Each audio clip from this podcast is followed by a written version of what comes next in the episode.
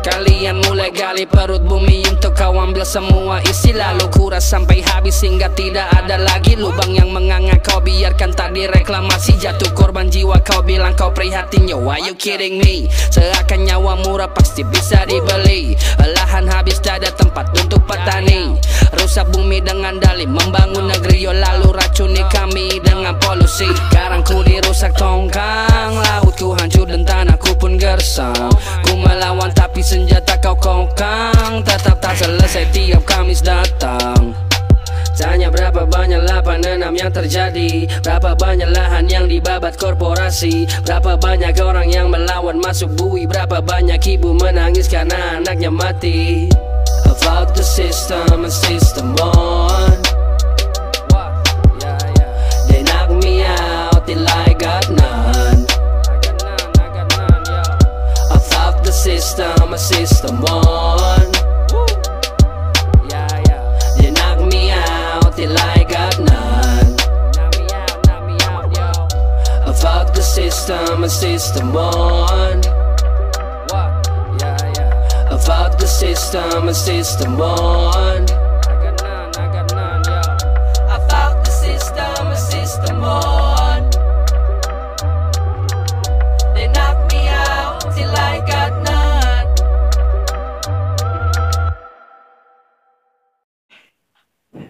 Terhitung dari tanggal 5 Oktober 2020, DPR RI mengesahkan RUU Cipta Kerja Omnibus Law walaupun banyak yang menolak dan juga setelah eh, DPR RI mengesahkan di rapat paripurna DPR eh, d- dari mulai tanggal 6 sampai seterusnya ba- banyak aksi massa turun ke jalan di beberapa kota di Indonesia, terutama kota-kota besar. Ter- terekam tiga podcast modal HP kali ini akan membahas eh, keresahan tentang omnibus law RUU Cipta Kerja. Tapi yang pastinya hari ini saya nggak sendirian nih. Ha- Hari ko tidak sendirian. Hari ko spesial terekam tigo episode terekam tigo ada co-hostnya. Siapa tuh? Boleh nemu di jalan tadi. Perken kenalkan dulu dong, biar kawan-kawan tahu siapa co-host baru di podcast modal HP. Oke. Perkenalkan nama saya Tradis Reformas. Tak kenal maka tak sayang, kalau sudah kenal boleh panggil sayang. Biasa dipanggil? Ganteng. Babi nggak boleh. Ganteng. Dan selain Ado co-host, uh, Ado kawan gitu juga. Uh, yang pasti narasumber bisa dibilang narasumber lah yang lebih ngerti lebih mengerti masalah R- RUU Cipta Kerja soal omnibus law Pakar lah. Pakar. bisa dibilang pakar the one and only kak kak Uli Artasiagian Iya, halo semua kawan-kawan. sehat kak Sehat, sehat, sehat. Apalagi kalau ngelihat gelombang aksi itu, wah sehatnya tuh. ah, menarik tuh itu yang uh, rencana ndak ambo bahas di episode kali itu mbak karena beberapa hari kemarin banyak reaksi masyarakat terhadap keputusan DPR RI keputusan pemerintah uh, terkait RUU Cipta Kerja banyak Udah jadi undang-undang ya. lebih tepatnya gini kan udah jadi undang-undang bukan rancangan lagi karena di tanggal 5 kemarin itu kan udah disahkan oleh pihak DPR ya. Iya iya. Itu eh itulah ngapo banyak eh, kawan-kawan yang turun ke jalan yang menolak keras karena itulah jadi undang-undangan undang-undang eh, negara ya bukan lagi RUU. Nah kalau dari eh, tanggapan Kak Uli, cak mana tuh kak? Yo, eh, jadi kawan-kawan kan sebenarnya Undang-Undang Cipta Kerja ini yang sudah disahkan sama DPR eh, pada tanggal 5 eh, Oktober kemarin itu kan eh, apa namanya sudah mengalami banyak sekali penolakan dari semua banyak elemen kan, mulai dari masyarakat adat, buruh, petani, eh, nelayan, mahasiswa, eh, bahkan semua pedagang dan lain sebagainya, perempuan gitu kan. Karena memang undang-undang ini memang bermasalah sejak dari awal. Jadi secara teknis dia bermasalah karena dia tidak melibatkan eh, publik untuk menyusun dan membahas itu.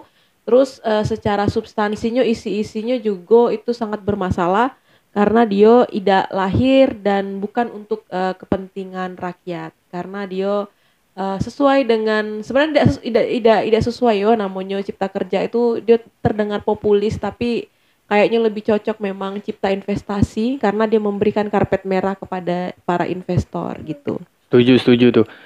Eh, dan ngarahnya lebih ini ya kak berarti eh, lebih apa ya? Lebih berat ke para investor ke Iya. ke para pengu- eh, pengusaha dibanding para buruh, masyarakat, eh, petani yang lain-lain. Mm, mm, mm. Jadi dia itu memberikan banyak sekali eh, apa namanya kemewahan kepada eh, para investor, para pemilik modal eh, dengan eh, beberapa penandanya, misal kayak eh, apa mempersingkat izin gitu-gitu kan. Jadi memot memangkas banyak sekali sistem-sistem perizinan sehingga izin itu bisa dengan cepat eh, tanpa perlu banyak sekali persyaratan. Nah terus eh, juga apa me- meliberalisasikan tanah artinya tanah itu memang eh, banyak nanti akan diberikan kepada eh, para pemodal itu dalam konsep atau dalam konteks eh, pembangunan eh, proyek strategis nasional jadi atas nama proyek strategis nasional nanti tanah-tanah warga yang di kampung-kampung itu berhak untuk dijadikan sebagai konsesi perkebunan pertambangan eh, proyek infrastruktur dan lain sebagainya Hmm, kurang lebih itu ya. Jadi yang harus kawan-kawan tahu yang tadi dibilang eh, Kauli terkait Omnibus Law cuma Kak di sosmed kebetulan kami generasi yang suka berselancar di Iya, sosmed. iya, Banyak eh, ada beberapa orang ba- kebanyakan kaum-kaum muda sih. Mm-mm, Ah, mm-mm. Iya po omnibus tuh oh, merugikan masyarakat tapi apa iya lah baca eh, apanya namanya tuh? draft Draft. draftnya lah baca draftnya galau apa kamu? Ah, ambo tengok ada yang menguntungkan masyarakat. Iya po ngapu tolak galau kayak yo bla bla bla lah banyak ada pro kon ada ternyata yang eh, sisi kontranya juga. Eh, kontra pasti Pro. ada yang pro-nya. Maksud maksud ambo yang pro-nya. Eh, itu itu cuma mana tuh kak? Yo kalau menurut Ambo kan eh Ambo juga udah yakin segala DPR tuh baca naskah itu, cek itu nah kan. Setuju sih kalau Iya itu. Ambo. kan? Iya, Karena itu naskah 900-an halaman, terus eh, mereka kejar kebut itu hanya dalam beberapa bulan, cek itu nah kan. Terus kapan lagi mereka baca juga sebenarnya itu. Jadi menurut Ambo sih pernyataan emang kamu lah baca sehingga kamu ikut aksi? Emang kamu lah baca sehingga kamu nolak? Itu tuh menurut Ambo pernyataan-pernyataan hanya untuk mengganggu psikologi orang. Terus dia mematahkan semangat kita memang untuk eh, apa menolak itu. Karena bagi Ambo sih sederhana, aja. Ketika banyak orang menolak itu itu sudah menjadi eh, satu poin yang cukup untuk kita menentukan sikap juga menolak. Tuh. Iya kadang kawan-kawan ya kak terkait Mm-mm. eh, RU ke undang-undang cipta kerja ini kan. Karena ngapo mereka itu sebenarnya yang yang jadi pro ini labil gitu nah. Karena isu omnibus nih tiba-tiba ada kayak di dibuat ada bahwasanya itu tuh hoax. Jadi mereka tuh bingung yang mana sih yang benar jadi itu kan kayak cuman lo kebingungan kawan-kawan itu dalam menanggapi itu. Menurut kakak cuman tuh? Iya, eh kan sekarang kok memang 2020 iko kan memang pertarungan iko yo, pertarungan narasi kan, gitu kan. Apalagi media sosial ya. Aduh pertarungan pilkada juga tuh kak. Iya pertarungan. Selain pertarungan pilkada dia pertarungan narasi. Jadi ya wajar aja sih menurut Ambo ketika kemudian eh, apa namanya negara itu kan membayar khusus buzzer untuk Ah, ya. melakukan atau mengcounter narasi-narasi itu seolah-olah bahwa omnibus itu adalah suatu pilihan untuk menyelamatkan Indonesia dan eh, apa namanya apa yang kita bilang bahwa omnibus itu eh, akan memberikan banyak sekali masalah bagi masyarakat itu itu di counter sama mereka narasi itu dibilang hoax dan lain sebagainya. Saya itu dan sekarang itu melihat eh, modelnya itu negara kayak semacam mau memecah belah. Jadi sekarang itu banyak sekali eh, apa namanya narasi-narasi yang muncul itu terkait hanya dengan buruh, hanya soal buruh. Padahal kan cipta kerja itu bukan hanya soal perburuhan aja kan, soal apa namanya perizinan, eh, klaster kehutanan, pertambangan, perkebunan, eh, energi dan lain sebagainya. Tapi yang diangkat itu seolah-olah hanya persoalan buruh aja, jadi hanya klaster buruh aja tuh yang bermasalah di eh, cipta kerja itu, kayak itu. Nah. Iya banyak sih di sosmed narasi-narasi yang yang model cah itu ya bacanya tuh agak agak enek sih. Kalau bacanya itu lah ngapo uh, Ambo bikin podcast salah satunya bikin media tandingan lah, Iya betul. bikin media alternatif Mm-mm. biar apa ya biar tidak kena racunian, Dis. Kawan-kawan, kawan-kawan. aduh penyimbang ya. eh dia tuh lah mabuk nengok 900 halaman itu dan tuh ditambah dengan diomongkan itu tuh isu hoax lo jadi pening kawan-kawan tuh gini kok iya dak tuh gini DPR ndak baca galo yang tidur aja aduh kemarin pas Iya. sidang. Hmm. yang yang tidur waktu bangun bikin masalah Cuma eh, kalau yang Ambo tengok kak kan eh, it- itu tidak terjadi di ibu kota aja eh, protes massa ya. Iya. Terkait protes massa itu tidak terjadi di kota-kota lain maupun itu kota besar, kota kecil eh, banyak banyak terjadi gelombang-gelombang protes dari massa dari massa kan dari masyarakat. Nah eh, di Bengkulu juga kemarin eh, kawan-kawan baru turun aksi juga di depan kantor DPRD Bengkulu. Imbas paling besarnya apa sih kak kalau kita bahas terkait sama daerah Bengkulu gitu? Iya, nah kalau misalnya kita coba tarik ke lokal yo, ke isu lokal ke Bengkulu, satu kan pasti eh, yang akan berdampak itu persoalannya adalah persoalan eh, satu dampak lingkungan pasti. Terus kedua itu dia pasti eh, perebutan ruangnya itu akan semakin tinggi. Maksudnya perebutan ruang tuh Cek Eko, ketimpangan penguasaan ruang tuh pasti akan tinggi. Karena kalau tadi kita sepakat bahwa undang-undang ini itu membuka lebar keran investasi, ketika investasi besar masuk ke Bengkulu, eh, pasti dia akan memicu konflik dengan masyarakat, konflik ruang. Karena kan tanah tidak nambah, ya kan? ya jelas tuh Yo, tanah tidak nambah, manusia nambah, terus kalau kemudian tanah itu dikapling-kapling untuk izin-izin baiknya perkebunan, pertambangan, maka itu adalah titik eh, mula dimulanya konflik gitu. Nah, itu di di sektor lingkungannya yo, sektor lingkungan sama eh, ketimpangan ruangnya.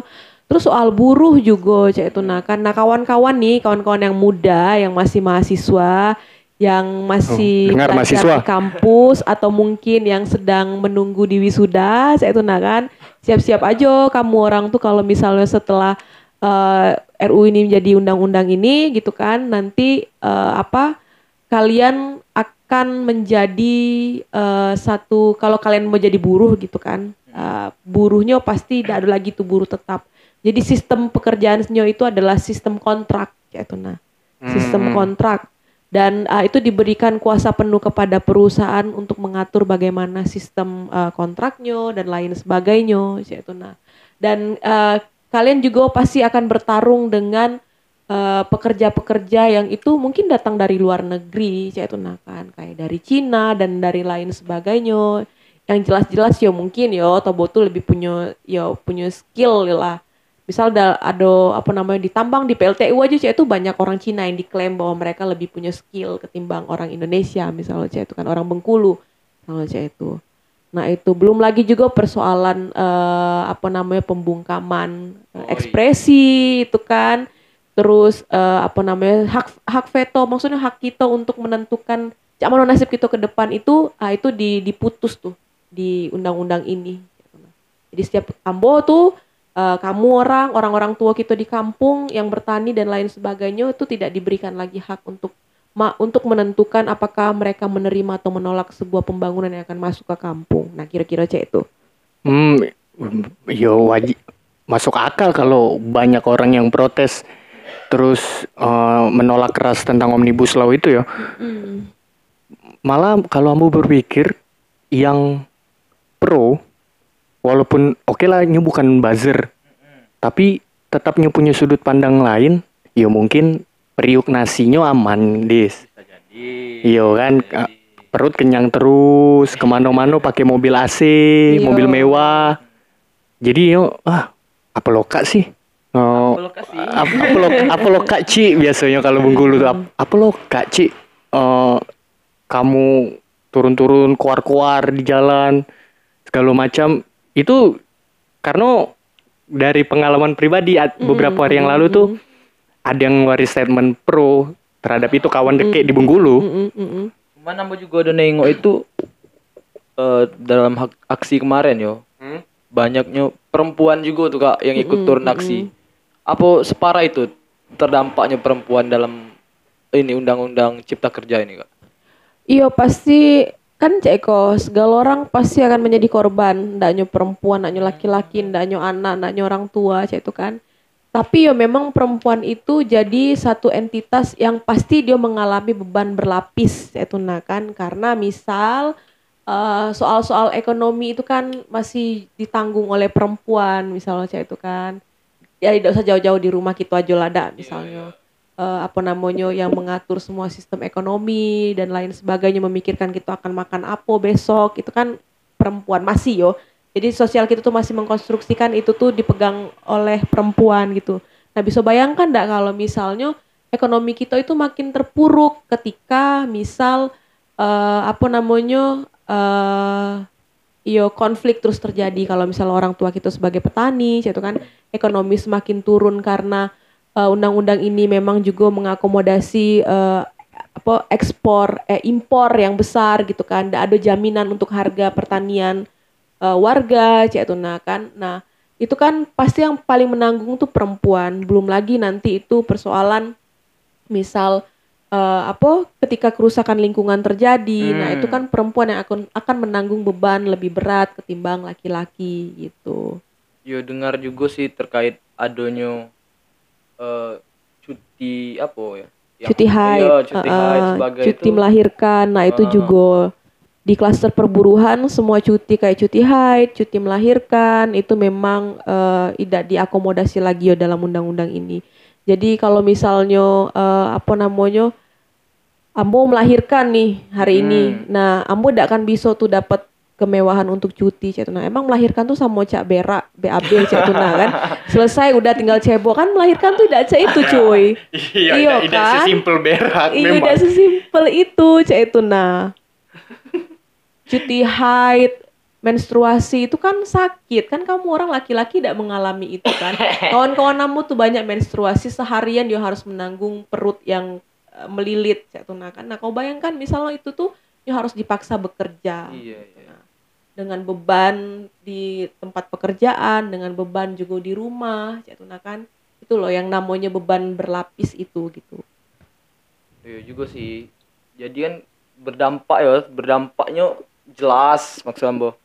Karena juga kabarnya sih Kak terkait PHK itu nah. Bahwasanya Mm. ada pemangkasan terhadap pesangon kalau salah ya. Benar ya sih? Eh yo sih eh, ada beberapa kajian yang cek itu Ah. sih yang kawan-kawan bilang karena Ambo tidak terlalu menguasai soal isu buruh yo jadi eh, Ambo tidak bisa apa memberikan eh, apa analisis dan argumentasi yang eh, cukup kompatibel cek itu nah Hmm. karena isu buruh kok kan juga eh, isu yang juga cukup spesifik dan Ambo eh, belum terlalu menguasai ya, isu buruh itu nah tapi yang Ambo tahu sih dari beberapa bacaan yang diproduksi kawan-kawan yang menggiati isu buruh yo soal-soal UMR, UMK dihitung per jam, saya itu nah kan makanya kamu sering lihat Lu tuh kan. kira pen BO ya? oh jadi kita bekerja tuh dihitung per jam. Nah kalau kau misalnya bekerjanya cuman mampu eh, apa namanya hanya lima jam karena usia Oh, misalnya iya, cak itu iya. kan, atau karena kau sakit cak itu nah. Nah itu kan juga hal-hal yang tidak adil cak itu nah kan. Jadi kita tuh dibayar dibayar per jam bukan dibayar sesuai dengan kualitas pekerjaan kita misalnya cak itu kan bukan dengan ya nilai lebihnya tetap diambil oleh perusahaan lah kira-kira cak Iya, itu iya, kan. Benar benar benar. Pak. Hmm, jadi yo itu berdampak bes- besar kalau menurut Ambo juga di Mm, Bengkulu sih ya. mm, mm, Apalagi beberapa tahun ke belakang kita juga punya masalah yang sampai kini belum selesai, Cak. Misalkan PLTU batubara, mm, mm. konflik konflik-konflik agraria di Bengkulu juga kan, Cak. mm. Ah, konflik tambang, konflik petani dan lain-lain. Iya. Itu berarti bisa makin memperparah keadaan itu, Kak. Iya bukan bisa. Ambo yakin dan pasti itu mem- memperparah. Jadi eh, apa namanya Genesis tuh dia memproduksi inilah ya kemarin coba melihat tuh eh, penguasaan ruang di Bengkulu. Jadi ada sekitar 320-an itu ya, 320-an desa yang dia tuh eh, bertumpang tindih dengan izin perkebunan dan pertambangan. Maksudnya bertumpang tindih itu di atas eh, lahan, di atas ruang hidup eh, masyarakat yang ada di 320-an itu, desa itu itu diberikan izin baik di perkebunan skala besar maupun pertambangan. Nah, bisa bayangkan enggak kalau kemudian segala itu beroperasi. Nah, jadi paling tidak kantong-kantong konflik itu terjadi di 320-an desa itu, gitu.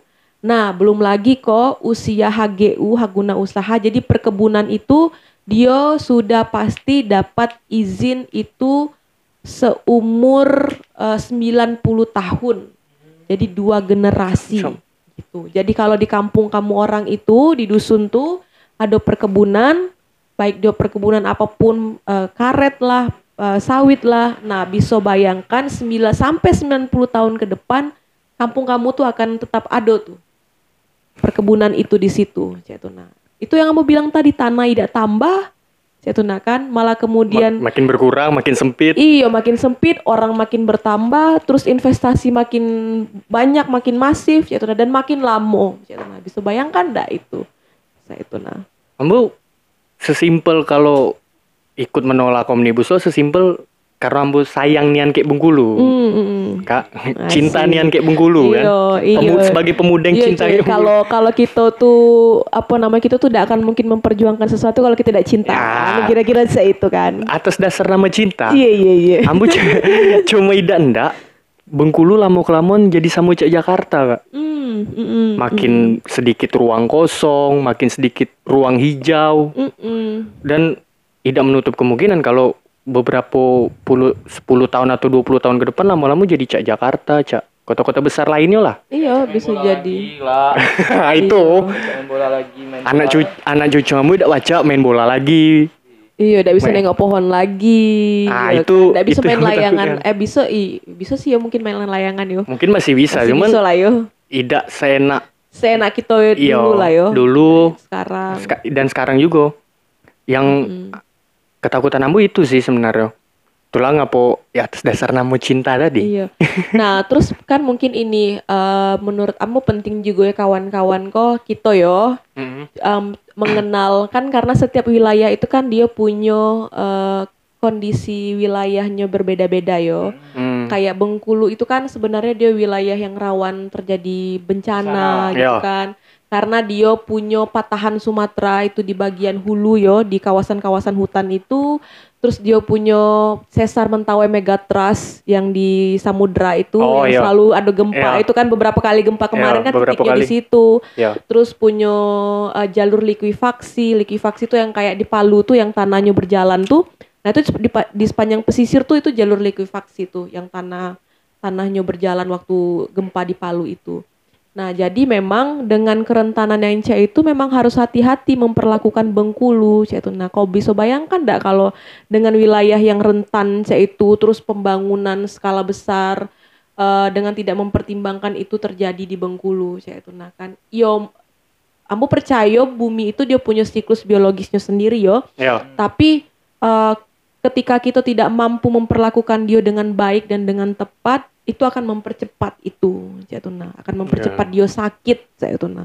Ayo kita anggap aja lah Bengkulu tuh cak tubuh kita sendiri, Jatuna. Kan dia lah rentan, eh, terus kemudian kita tidak memperlakukannya dengan baik, ia akan lebih cepat dia sakit, jatuh sakit, Jatuna.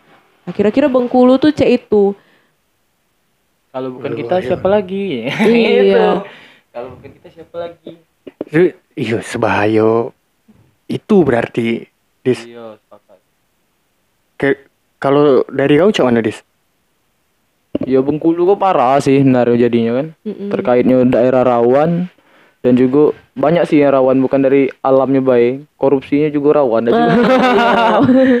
Jadi yo kita tahu lah cak mano si pemegang modal bisa kita kecekkan kok memanfaatkan regulasi yang baru untuk menguntungkan dirinya sendiri ya. Mm-mm. Jadi jadi keadilan sosial bagi seluruh rakyat Indonesia itu syarat dan ketentuan berlaku. Berlaku, ya. Ya kan? Kalau kamu punya uang, lancar jadi kira-kira. Kalau yang omnibus law keadilan sosial untuk para investor. Iya. Sepakat, sepakat. At- eh, eh, berarti Iko harus dikau kalau menurut Ambo ya kak, berarti harus kita kawal terus, kawal sampai jegal yang pasti, Ka- ah, kawal sampai gagal maksudnya. Mm, mm, mm. Eh, kira-kira eh, beri eh, apa ya? Apa yang bisa kawan-kawan lakukan eh, untuk mengawal sampai jangan eh, sampai jangan kalau bisa jangan terjadi. Harus malah bukan kalau bisa lagi, harus jangan sampai terjadi.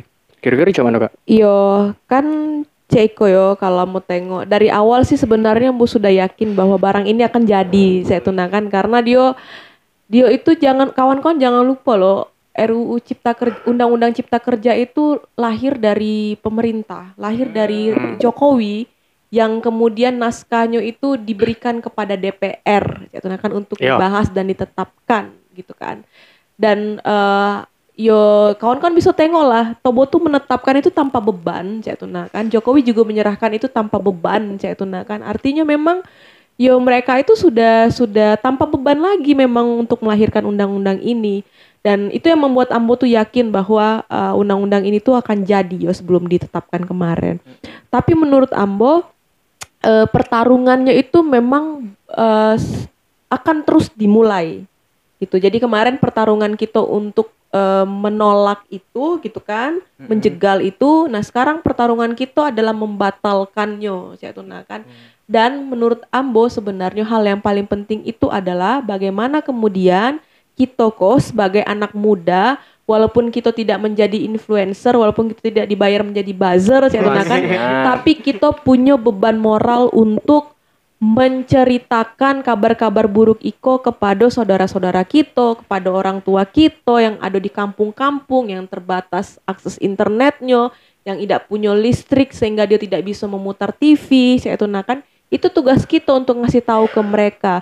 Karena Ambo jujur ya, Ambo sudah tidak percaya lagi pada pengurus negara. Ambo tidak tahu apakah mau dibilang apatis atau cak mana, Ambo sudah tidak percaya lagi karena menurut Ambo undang-undang Cipta Kerja itu adalah pengkhianatan paling besar yang di, yang diberi yang dilakukan oleh negara kepada rakyat sehingga memang dengan jelas bahwa kita tidak bisa mengandalkan mereka lagi untuk merubah semua yang ada terjadi saat ini. Jadi perubahan itu memang ada pada rakyat yang sadar bahwa mereka itu kelas yang ditindas oleh sistem yang ada saat ini. Wah, sepakat, sepakat. Gitu. Mat, hidup dak mik Mbak Uli kok? Hidup. Hidup. Ada yang mati kalau ngomong-ngomong tentang Ayo, itu kan bahaya tuh. Kita, kita olah nge-record, kita tengok dah hidup kan. Podcast Sambo audiensnya belum seberapa lah ada yang sabotase Iya, ngerinya Andis. betul lah kan. Bisa udah diposting kayak gitu lah. Influencer bukan, audiensnya belum banyak lah ada yang nyabotase. Wah Iya. ngerinya sampai segitunya. Tapi eh, yang dikecek kayak Mbak Uli tadi eh, setuju sih. Itulah eh, ngapu muncul di sosmed ataupun di jalan-jalan yang namanya mosi tidak percaya dis. Mm, mm, mm. karena yo kita lah kehilangan kepercayaan kayak orang-orang yang ada eh, pemerintahan yang ada di pemerintahan. Mungkin cuman bisa percaya ke Tuhan lagi lah. Ui. cuman ada jalan terbaiknya kok untuk menyadarkan setan-setan banyak kan? Ya ah entahlah gilo Eh, tapi kalau eh, harapannya ya eh, dari kawan-kawan ke- untuk ke depannya cuman kak Eh, kalau mau sih harapannya kalau kita berangkat dari mosi tidak percaya tadi, maka menurut Ambo yang paling penting itu adalah bagaimana kita tidak mengakui undang-undang ini sebagai hukum yang berlaku di negara ini. Cie. asik iya dak sih? iya sih iya, iya. Iya kan? kalau bu pernah ngomong tuh undang-undang cipta kerja kok adalah senjata perbudakan modern yang dibuat oleh pemerintah untuk menguntungkan segelintir orang gitu nah. Eh. kita kok bisa dijajah di negara kita sendiri cuk gitu nah weh sama bangsa iya sama bangsa sendiri yang menguntungkan orang lain gitu. jadi jadi sekacau ini yo di tahun 2020 lah corona pandemi Iya. terus di- Kawan-kawan ambil mulai tuh cari info cak mana cara pindah keluarga negaraan gara-gara yo, be- yo beberapa di sosmed tuh ada tulisan Iya. caro-caro pindah warga negara Iya kan? Ya, kita hijau ya namanya. Iya. Buku yang itu buku yo, hijau. yo, yo, banyaknya tuh. Untuk iya. sampai ada gedung DPR dimasuki Shopee apa masuk ibu kalapak. Shopee dijual yo. Tapi ya ya semoga harapannya itu harus harus berhenti, harus stop uh, undang-undang cipta kerja yang menguntungkan sepihak aja. punya harus buat di situasi negaraku lagi ceko eh corona dan sebagainya lah. Kan tidak tepat dia membahas itu tuh. Waktunya tuh kayak memang udah dimanfaatkan kelengahan gitu lah. Kelemahan gitu kok kini kok kita kok udah sulit untuk eh, berani keluar karena eh, virus dan sebagainya. Cuma gara-gara eh, perilaku yang tidak berperi kemanusiaan itu tuh ah entah lagi lo Iya, tapi saya kok cuy, apa namanya justru sebenarnya eh, mereka itu memanfaatkan situasi yang kayak sekarang Iya, pemanfaatan kan. situasi sih. Iya, dengan narasi bahwa negara kita kok akan mengalami resesi. Iya kan, banyak apa namanya buru-buru yang di PHK. Terus eh, investasi melemah, saya tunakan sehingga Undang-Undang Cipta Kerja adalah jawaban dari semua persoalan yang bangsa ini hadapi. Ah, kan itu tuh narasi yang dimunculkan sehingga memang Tomo tuh ngebut saya tunakan bahas Iko pada saat saat saat corona saat kita tuh memikirkan saling jaga kesehatan saya tunakan Di rumah aja. di rumah aja. demo di rumah aja pilkada lanjut ya Iya. DPR tetap rapat. Iya. Bahas omnibus law. Betul. Dan menurut Ambo juga pilkada tuh menjadi tidak ada gunanya lagi yo. Iya kan? Karena semua perizinan, kewenangan itu ditarik ke pusat. Jadi gubernur, bupati itu tidak punya lagi kekuatan untuk melindungi rakyatnya. Iya, jadi buang bisa bi- bisa dibilang ya buang-buang duit aja lah yo cek itu nah kan. Menurut Ambo yo. Jelas. terhadap konstitusi juga berarti ya Iya, betul. Iya, karena di dalam undang-undang dasar tuh kan adanya desentralisasi namanya kan jadi daerah tuh bisa mem- mengelola daerahnya sendiri kemandirian daerahnya itu tapi kalau ra- resentralisasi pusat galo pusat galau. Coba kamu bayangkan cuy kalau kamu ndak demo, cak itu kan kamu harus ke Jakarta. iya kan? Karena gubernur tuh tidak punya wewenang lagi, cak itu nah kan. Payah nyebrang pulau dulu gitu, Dis. Iya. cak itu kan memper, memperberat yo beban-beban kita, cak itu nah kan. Lagian juga orang pusat tuh tidak tahu lah yo, cak mana situasi di daerah. Jadinya asal-asal sket aja, eh, misal ambo pengusaha kira-kira kan, aku mau ini dong buka tambang, ya kan, wilayahnya ini ini nih, tinggal digambar aja di garis di peta. Eh ternyata di lapangan itu rumahnya tradis, misalkan rumah orang tuanya tradis, misal cak itu kan, itu rumah orang tua ambo, itu sawahnya siapa nenek kita, itu nah kan. Terus itu tuh apalagi misalnya tempat kita main kecil, itu nah yang kita punya s- banyak sekali ingatan di tempat itu. Nah bisa bayangkan dak itu? Ya kan itu tuh tidak bisa dibeli cuy. Itu tuh tidak ada jualannya di Mega Mall tuh tidak ada tuh. mungkin Toboko Ingatan-ingatan Iya, lama tuh iya. tidak ada tuh jualnya di Mega Mall cek tuh nah kan. mungkin Toboko perlu ikut program tukar nasib tuh mbak Coba tuh butuh jadi buru kan. Iyo dah. Biarnya pacak ngerasukan. Cuma eh, terkait tadi yang Kak Uli bilang bi- eh, kalaupun tidak bisa melakukan eh, apa ya aksi langsung da- dari sosmed bisa gitu sebar sebarkan cah itu naga. Itu itu ambu setuju tuh. Eh, misalkan cak bikin bikin poster mungkin yang punya ide kreatif ngedesain desain grafis bikin poster eh, tolak omnibus law eh, dan di beberapa kota juga kawan-kawan seniman itu mulai ngajak ke para seniman di Indonesia uh, untuk apa ya semacam dibilang lomba bukan siapa ya namanya cak? Iya uh, movement media sosial lah. Mm. Cak, iya cak. Salah satunya bikin poster bikin desain dan disebar sebanyak-banyaknya ke media sosial. Kalau bisa disebar ke kampus-kampus ke rumah-rumah sana lebih lebih lebih efektif lagi. Iya betul. Namun sepakat tuh yo. Dari dulu tuh kan media itu kan selalu menjadi eh, salah satu alat propaganda yo. Iya Iya kan? Penyebar Iya. informasi. alat propaganda Iya. alat kebudayaan juga Ah betul. Jadi sampai sekarang pun aku percaya itu masih relevan, cek itu nah.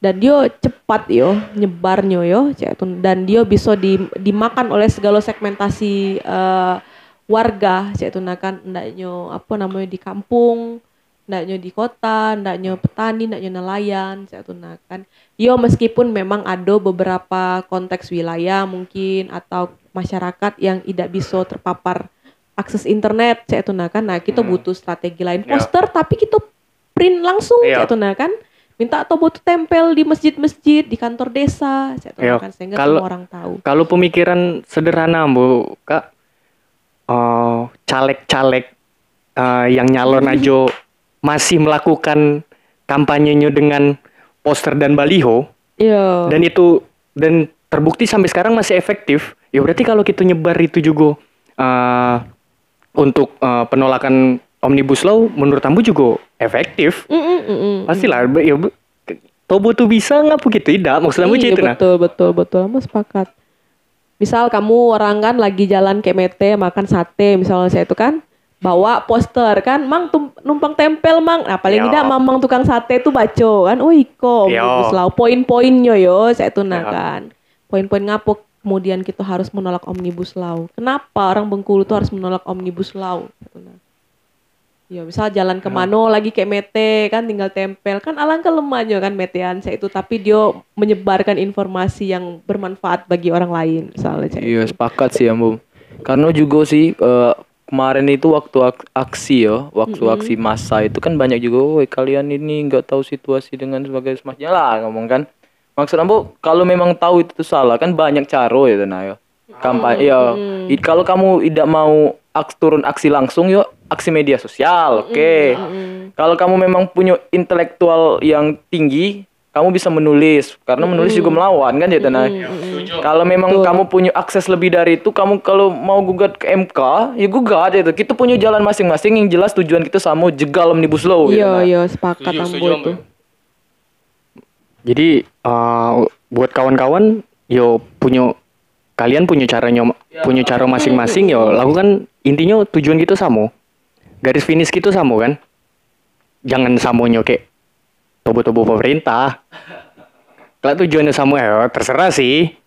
Ke kalau gitu kan iya tidak tidak tidak sepaham yo kayak tobo-tobo yang ada di pemerintah ya kita melakukan dengan cara kita sendiri. iya betul kalau ambo sederhananya cek iko yo kalau iko uh, prinsip ambo pribadi ketika misalnya ambo mengetahui sesuatu hal yang itu menyangkut banyak orang dan ambo tidak memberitahukannya itu beban moral bagi ambo. Dan itu ambo ber, ambo merasa berdosa karena ambo tidak memberitahukan itu padahal akan banyak orang yang terdampak oleh sesuatu hal yang ambo ketahui itu ya Ambo sepakat mbak, karena Ambo juga pernah dengar kalau kece orang tuh membiarkan suatu kejahatan tuh adalah kejahatan. nah itu nah. Sedap. Iya, iya, iya, iya, iya. Bukan bang, Bukan, tradis. SH. Sedap. luar biasa biasa di luar memang tradis nih Sedap ya. Beda kalau lah kalau lah SH tuh mbak. iya beda beda beda tapi dia calon calon buruh kontrak Itulah ngapa Ambo nak tidak sepakat kayak omnibus law tuh.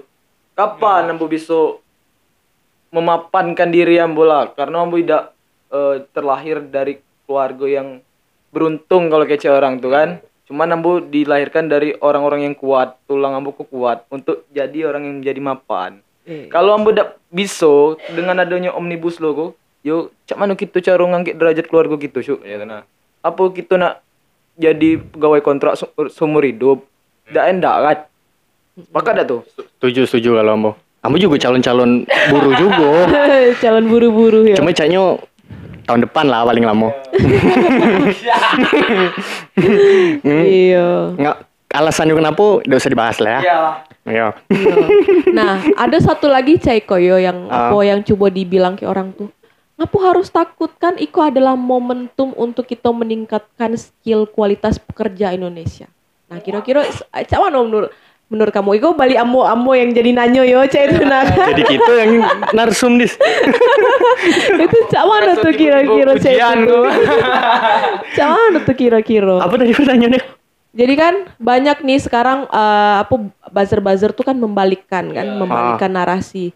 Yo apa namanya? Itu kan ini undang-undang ini adalah momentum buat pekerja-pekerja Indonesia itu meningkatkan kualitasnya karena bersaing tuh juga butuh kualitas, cek itu nah. Karena kamu tuh sering tuh dengar itu, cek itu nah kan. Kalau Ambo pribadi yo, tidak ada omnibus law jo, tidak pernah sejahtera pekerja Indonesia. Iya. Setahu Ambo yo. Apalagi ada omni, iya. ada ada UU Cipta Kerja, Mm-mm. itu nyoy ada aja sedikit yang sejahtera. Kalau boleh lebih sepakatnya ya udah usah buat omnibus lah untuk meningkatkan skill eh, apa tuh pekerja Indonesia. Yuk perbanyak aja pelatihan-pelatihan karena banyak kawan-kawan itu tidak punya akses untuk mengikuti pelatihan itu nambah. Apalagi yang di desa-desa, di daerah-daerah yang memang susah diakses. Ya, jadi tuh tuh kadang informasi aja tidak dapat gitu nah. Dan juga kal kalaupun ada dana untuk ikuti pelatihan, banyak potongannya, Cuk. Iya kan? Iya, ba banyak nih aneh motong. Cak potong-potong apa aja. Ya, banyak Iya. banyak yang disunat lah. Iya. Yang CC itu tuh. Iya. Ya Ambo setuju sih. Eh ngapa tidak memper- memperbaiki sistem eh apa ya kualitas pekerjaannya, C itu nah. Mm, mm, mm, mm. Daripada undang-undang yang ngatur pekerja tuh harus ini, harus itu. Terus Iya, motong betul betul. eh, yang motong ini, motong itu. Itu nah kalau kalau Ambo pribadi Iya. sih C itu Kak. Tapi bu kalau menganalogikannya Cek Eko ya juga sama sih sama sepakat ya kawan-kawan. Tapi kan Cek Eko ngapa kita menolak globalisasi misalnya? Hmm. Karena kan ada ketimpangan di setiap negara. Pasti yang akan berkuasa itu dan yang akan memenangkan pertarungan itu adalah negara-negara adik kuasa. Iya. Nah, itu menurut Ambo. Terus ngapa kita menentang yang cek itu ya karena memang sekarang itu yang cak kamu bilang tadi se- posisinya tuh memang tidak setara cek itu nah kan? Hmm. pekerja kita ya memang ada beberapa skill yang yang tidak punya. Misal kayak di di apa namanya di kampung-kampung tuh ceko ketika PLTU lah paling dekat Ambo ikut tuh pertama sekali sidang eh, analisis amdalnya tuh. Jadi janjinya itu 60-40 60% itu pegawai lokal 40% itu pegawai luar. Tapi kenyataannya? Tapi kenyataannya tidak ada. Orang lokal itu paling jadi satpam dan lain sebagainya. Ya. karena memang kita tidak punya skill untuk itu. Warga kita tuh belum punya skill. Bukan tidak punya belum, punya skill untuk itu.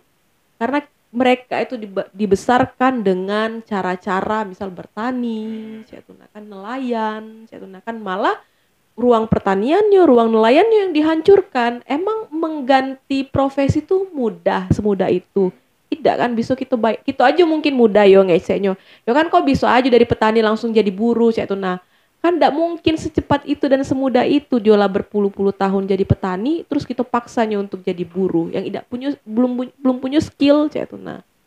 Ya se- setuju sih kalau Ambo. Ke ini yo lebih tepatnya tuh sistem kayak pemberian soft skill, hard skill Iya, untuk betul, kawan betul. Iko ya, orang yang memang mau di di apa yo di bukan dimanfaatkan sih, maksud dimanfaatkan ya, maksudnya itu disiapkan lah, disiapkan untuk kemajuan eh, negara kita yang keceknya Indonesia Maju. Cak pernah dengar Iya. tagline-nya tuh. yang ingin yang kita kok ingin maju, cuman kita kok belum siap sih nah. Tapi malah di dibuat sistem yang pada dasarnya bukan untuk kita gitu nah. Untuk orang lain gitu nah. Iya betul, apalagi di Bengkulu kan. Bengkulu tuh kan ya buruhnya tidak banyak lah ya. Iya. Kita itu sebagian besar rakyatnya itu masih bekerja di sektor pertanian, sektor nelayan. Nelayan ya. ya kan nah terus eh, lahirnya undang-undang ini malah untuk atau berpotensi besar menghilangkan lahan-lahan pertanian warga menghilangkan eh, apa namanya kemampuan nelayan untuk mencari ikan cak itu nah kan jadi sebenarnya negara Eko sedang mempersiapkan pengangguran baru Mungkin Tobo tidak itu nah tahu kalau kita kok juga makan nasi kali ya, Mbak. Ah, iya, betul. gitu Iya, ya sektor betul. pertanian kalau udah semakin dikit kan segala orang butuh makan. Hmm, Tidak, kita makan batu bara, cu. Iya kan? Iya. Mano, kalau segalanya industri kalau butuh juga sektor yang kayak perkebunan, pertanian. mm, Dan juga kita kok yo masyarakat kita kok memang dari dulu tuh memang hobi bercocok tanam jadi nah. Kultur kita kok negaranya memang yo iko gotong royong sama-sama makan sama-sama makan gitu nah. Botoy-botoy kalau Bengkulu. Botoy, Botoy, siap. iya. Tari-tari. Sepakat sih kalau itu.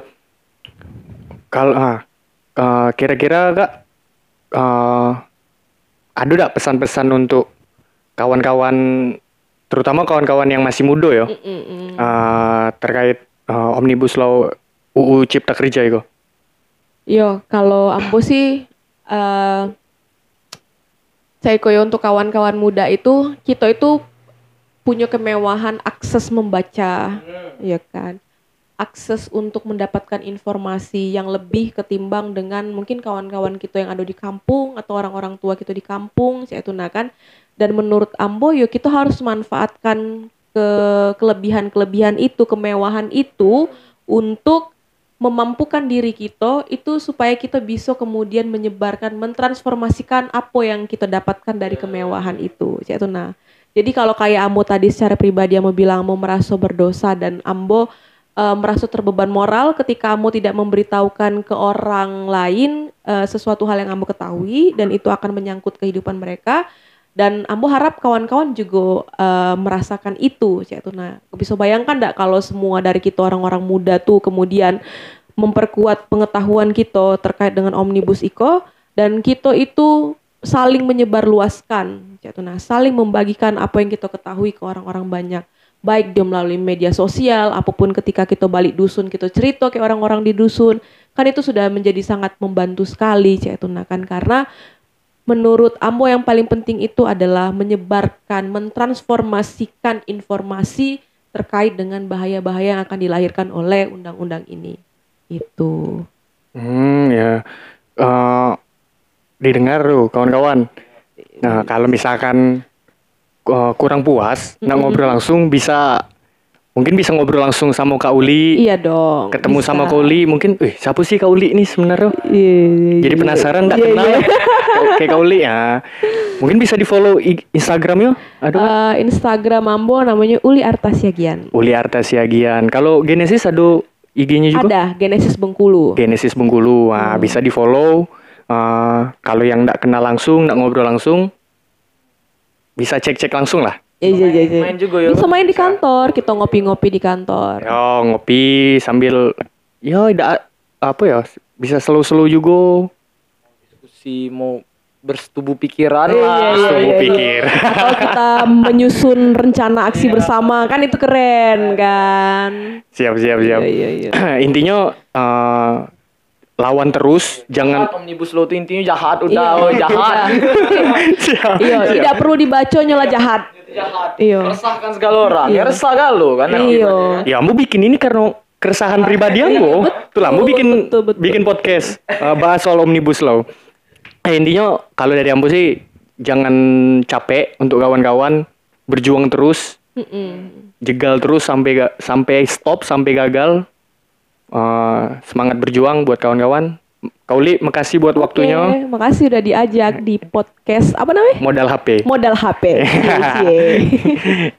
ya, kasih ya kali, Dis. Ya. Thank you. Bye.